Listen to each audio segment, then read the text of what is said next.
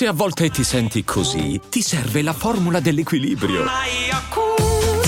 Yakult Balance, 20 miliardi di probiotici LCS più la vitamina D per ossa e muscoli. Naip è un ragazzone eh, molto emotivo e quando Mika gli ha chiesto cosa pensi e lui ha risposto con quel silenzio, ecco in quei momenti mi colpisce e, e mi dà un'immagine di sé, di quello che ha dentro, dell'inquietudine che si porta appresso e che lo porta ad essere quello che è artisticamente. Quindi io comunque lo rispetto molto come persona e anche come artista.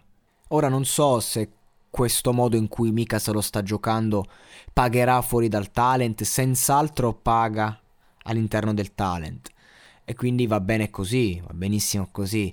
È, è interessante, sì, sicuramente è diverso, ma non, per me non è geniale. Per me non c'è nulla di geniale in quello che ho visto in Nipe.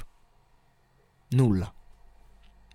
Ho criticato aspramente l'inedito, però era, l'avevo appena ascoltato eh, al primo ascolto, alla prima audition e mi è dispiaciuto perché non, lo, non, non meritava quelle sonore critiche che io ho fatto.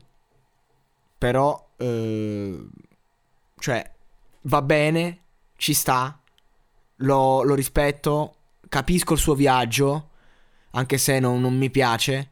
Eh, però quello che io condanno è che non si può definirlo genio, non si possono fare standing ovation perché è tutta roba che ha a che fare con la tenerezza verso l'umanità e l'integrità di questa persona, punto. Nipe è uno sconfitto, il loser piace al pubblico, è uno sconfitto che sta provando a farcela e che sta funzionando e a cui tutti dicono bravo e va bene, gli auguro il meglio, gli auguro di uscire da qui e avere una carriera della Madonna, ma da qui a dire che è un genio mi dispiace ma non ci sto.